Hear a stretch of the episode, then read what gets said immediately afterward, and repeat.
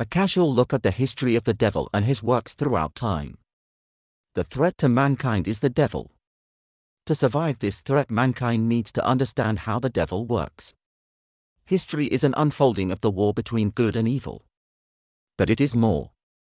It is a war between two systems or two ways of being. Human life is not just a type of being in terms of creatures, it is a way of being human. There are two kinds of humans because there literally is two ways to be human. Every threat to man is a work of demons. Yet, the object of Satan is not to physically kill all persons on the earth, that is a diversion from the real goal. This can only be understood by understanding the devil can no more defeat or hinder God than can man. The war is between two versions of humanity. The devil works to rebirth men into one type, and God is working to rebirth man into an alternative vision of what it means to be human. At some point in the maturation process, this decision is made. The devil is not supernatural in that he cannot take over nature or the bodies of men. There is demonic possession, but this is not akin to an enemy force capturing a city. Nor is the devil spiritual in the way the Holy Spirit transcends time and space but he is not human and he is not a horned person dressed in a red bodysuit. Satan is evil, but he is not the caricature portrayed in movies. People tend to think the height of evil is to produce human death. If the death can be made horrific, all the better. But the goal of Satan is not to kill people, indeed, death does not assist him. Like God, Satan wants converts and workers, not dead bodies. Humans think of evil as a one on one event. We think the devil finds an unsuspecting soul and tricks him or her into a demonic transaction. The person sells his or her soul for worldly success. This is indeed a major element of the methodology of Satan, but evil could not get far if Satan relied solely on personal intervention. Satan is best understood as a fatalist who works primarily through the political system. Satan is the titular head of evil humanity, but it is the organization that needs to be understood. For reasons which will be explained as we go along, the political system is associated with liberalism. This does not mean conservatives and other political operatives are not involved in Satan's scheming, because they are. But the political system in its entirety is liberal. The church is more closely aligned with conservatism. This alignment has more to do with language than any true division between conservatives and liberal politics or between the world's churches and political parties. Indeed, that is the power of Satan. He has managed to bury what is substantial and real under what is superficial and incidental. Our way of thinking makes it difficult to conceive of something called the evil church, it appears to be a paradoxical statement. Despite understanding there is good and there is evil, we do not consider churches as being capable of evil. Churches may be thought misguided, liberal, or worldly, but evil is not a word that comes to mind when discussing Christian churches. Cults that corrupt members and lead converts away from Christ are evil. Cults venture into witchcraft, idolatry, and many other things associated with cults. But Christian churches are considered to have at least the veneer of Christianity. They may have female bishops, or preach the prosperity gospel, or permit sexual deviants to attend without concern for their sin. We still think they are only misguided. But if evil exists, why ought churches be exempt? Church is just a label someone attached to an organization. Perhaps our reticence in thinking churches can be evil comes from reading Revelations and the kinds of things these churches engaged in. Yet Jesus gave them a path forward. Revelation 3 verses 14 to 22. However, these are not meant to be representative of churches. The Church of Sardis, Revelation 3 verses 1 to 6, for example, is called a dead church. It would be more useful if we thought of these churches as types of Christians and the kinds of errors we can fall into. Evil had a beginning, but many Christians still find it difficult to understand what was happening in Eden, in terms of what is happening now. We cannot understand the New Testament without understanding Genesis. But we cannot understand modern society without understanding Eden and other pivotal biblical events. If we do not understand what the devil was doing, historically, it is impossible to see how he has impacted history. What we learn is that there is only one issue that concerns the devil acts. What is questioned and under attack a way of understanding the nature of humanity. This attack began with an attack on how we think of property. The Bible says that where our treasure is, there will be our hearts be also. We know that in Eden the heart of Adam and Eve was not with God, it was with what did not belong to them. They challenged God's right to his property. And unknown to them, they implicitly created the idea of law and a regulatory state. However, this was not fully manifested for some time. When Cain slew Abel, the power of the law to justify all flesh was made manifest. The doctrine that became the fundamental proposition of every state and authority was expressed in the power of Cain. Might makes right and the end justifies the means is a belief that still motivates every authority to this day. The fact that in God's eyes the act was evil is negated in the power of Cain to kill his brother. As what was right in the eyes of God was negated in the lust of the eye in the Garden of Eden. From that day on, all that mattered, at least to those who follow Satan, is if it could be done. If it could be done, its doing was justified. But it was in the establishment of Babylon that the power of law came into its own. All of the ideas that were percolating in the minds of man bore fruit in the mighty man, a warrior in the eyes of God. Nimrod built Babylon and gave power to the written law and the institutions which the law supports, the same institutions that are with us to this day. Apart from the Code of Hammurabi, Babylon is most famous for the Tower of Babel. The story has a physical correlate. The story of the Tower of Babel is a playing out of the spiritual truths. What is important about this event and what it represents is political power. The power of law to create administrative hierarchy was foiled by the plethora of languages created by God. The tower represents political power. The goal of politics has not changed, and the law and the political process still works unwavering towards a new world order. The conflict between God and Satan is not without purpose. The conflict hides the underlying issue. It is not as if Satan thought he could be God or take over the role of creator or defeat God in a real or substantial way. But the devil gambled he could become the king of the earth. This is what the Tower of Babel represents, the devil's earthly power. But even this hides difference that is more significant. If man and God are reconciled, Satan has no throne. With the confusion of languages, the division between man and God could not be exploited by Nimrod. There was division between men. Satan had to find ways to overcome this division. Government became a broker, negotiating settlements between groups for a fee. The state epitomizes the right of might.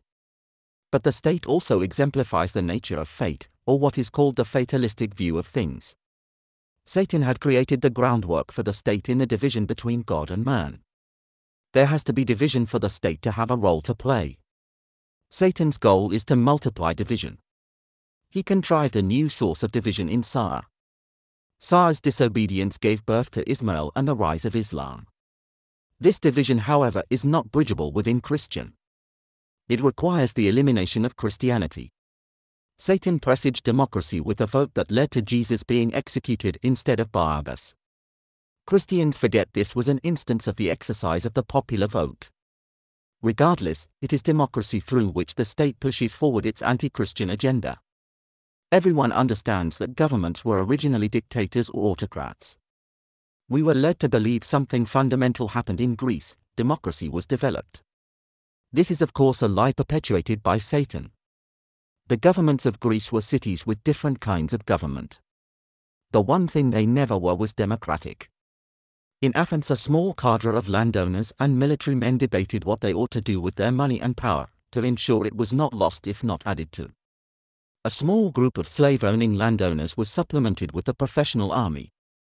This group made up about 10% of the population. It was an oligarchy of old, white men and their military supporters. There was no possibility of a socialist party or alien group gaining power. This is a very real possibility where there is real democracy. Over time, the voting base has expanded, but governments have not changed much, for various reasons. But the issue is not democracy or who gets to vote, but government. The devil has kept millions of us busy fighting over the best system of government and the best economic system, not caring much who ended up the winner. If America was a republic, Saudi Arabia a monarchy, and North Korea a dictatorship, it did not matter. What was important was that the state existed. The state and the church are mortal enemies. What Satan has done is give people a chance to beat the odds. Technically evil is giving everyone a chance to beat the odds. But for this to be popularized, People must think the other person is getting away with something. People even claim God is evil. This suggests God is able to escape the consequence of his criminal activity. If God is evil or escaping the consequences of evil, then we have a good chance of avoiding consequences, also. Or so goes the thinking. We always notice the wrong people do, and we are always quicker at following the bad example than we are in following the good example. People believe that if some people are getting away with doing wrong, there is less chance of others getting caught. This is especially the case with traffic violations. We all think it is okay to speed and roll through stop signs because that is the conventional response to speed limits and stop signs. Yet, this normalizing bad behavior is not the root of our problem. After all, if we are all doing it, how evil is it? If we are normalizing bad behavior, then we are reclassifying it as acceptable. But if we are all acting in an untrustworthy way, none of us can be trusted. If we cannot be trusted, we need protection. This is where the regulatory state enters the picture. It is important to understand the dynamic. The process begins in our nature, whether we are a gambler or not. If we are, we are a fatalist. Gamblers look at situations different from a strategist. Those who gamble are always ready to exploit a weakness or opening. It might be a gamble we can make it across the train tracks before the train arrives, or we can add more water to a recipe without altering its taste in a noticeable way. The shift to becoming a gambler may not be perceptible. The gambler may change very little or not at all. The change may not occur to the level at which anyone notices. But as a gambler, people are viewed as competitors. To win is to gain an advantage regardless of howsoever small, other people must be viewed as competitors to ensure a win. But if others are competitors, humans, the gambler is faced with two possible choices. The gambler can engage in a war of all against all, or he can find someone to mediate between contestants. To do this, the adjudicator needs to have a monopoly on violence. But the adjudicator must also have control over property. To adjudicate disputes necessitates access to property. This is the dilemma of the state. To adjudicate between competitions, the state becomes the ultimate competitor. To reduce division, the state must be the largest source of division. To reduce multiple conflicts from every direction, the state acquires a monopoly on power. This helps to ward off smaller conflagrations. But in the end, the state is devoid of all options but that of overarching power. In the reality of Satan, might makes right and the end justifies the means. There is no basis for law other than the opinion of the lawgiver. There is no other source of legitimacy for a lawgiver than in the power to make and enforce the law. The law and the state do not produce a stable environment. It was said that to quell division, the state must overpower all competitors. To understand why the state becomes the focus of everyone's wrath, imagine a nation that needs to finance a war. The state creates a law that authorizes the collection of taxes. It establishes a bureaucracy that collects funds for the war effort and directs the war. But once the war is over, does the state disband or does it find new sources of legitimacy? The nation needs roads, and so a bureaucracy is created to collect money to build roads. Another office is created to identify places that need roads and find contractors to build them. The state is able to continuously find new reasons why it needs to exist, but at the cost of absorbing more and more of the nation's resources. Other people realize they are paying taxes for roads and schools they get little or no use from. Perhaps the roads built are not in their location or they have no kids. The underserved voter demands they get old age security and hospital care. The provision of new services requires new bureaucracies. With every passing year, new needs and new demands for money are found and new or larger bureaucracies are needed. The state grows larger and its budget continues to grow and still new needs are discovered. The problem is, the state manifest power or fate. It has no existence other than fate, manifest. The state can only take money from taxpayers to provide services to the entitled, a process referred to as robbing Peter to pay Paul. The state has no income or skills, its one skill is the redistribution of wealth. The state exists because Peter does not trust Paul and Paul does not trust Peter. There may be good reason for this, if they are fatalists. But those who have faith in Jesus, this mistrust of others is demonic and unacceptable.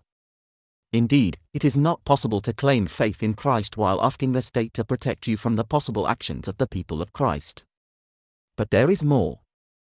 The state in its regulatory capacity acquires control over the property of the nation and its people. There is no path to the control of people than by means of control over property. It is very difficult to control someone who eschews property ownership, as is the case with tramps. In such cases, the only recourse for the state is to control the physical being of the recalcitrant offender. But even this requires that the state control a lot of resources. Without the physical means of exerting control, the plaintiff has no recourse but to nag the offender. From this relationship of state to subject, we derive the idea of a liability. When two agents have a claim on the same property, the claim of the one represents capital and the claim of the other represents a liability or a competing claim on the capital of a private owner. This claim represents a risk to the capital of the private owner. What is not recorded is the prior claim which precedes and preempts the claims of the private and public owner. This is the claim of God which he makes on all physical assets. As the Creator, God is the supreme owner of all things physical. By disputing God's claim, mankind creates risk and becomes a liability. Risk is inherent in competition, and by disputing God's sovereign claims, mankind creates risk and defines himself as a liability. By doing nothing more than disputing God's right to the fruits of his labor, Satan created a confrontational environment. This translated to the real world, created the necessity for the state. There are only two options once competition enters the picture. We can have all-out war or a hierarchy in which the highest authority retains a monopoly of power. Competition legitimizes power as the final arbiter in any dispute. This has been referred to as the dual doctrine of power, which is expressed as might makes right and the end justifies the means. By resorting to competition and the regulatory power of the state, we acknowledge there is no right and wrong outside of the law and the regulatory authority of the state. In such a scenario, God becomes irrelevant. Anything that can increase division and the sense of competition works in Satan's favor. The true division is between God and Satan and between those of the spirit and those of the flesh. This division creates two distinct realities and strategies for dealing with our human problems. But this division is also the division between cooperation and competition. Those live in the reality formed by God have faith and so do not compete, they cooperate. By the very process of coming to faith, they eschew competition. Yet, this is the very thing Satan has embraced, and by embracing competition, he creates a false sense of division and the need for the state that continues and exacerbates the process right up to the establishment of the New World Order, which is the completion of the Tower of Babel.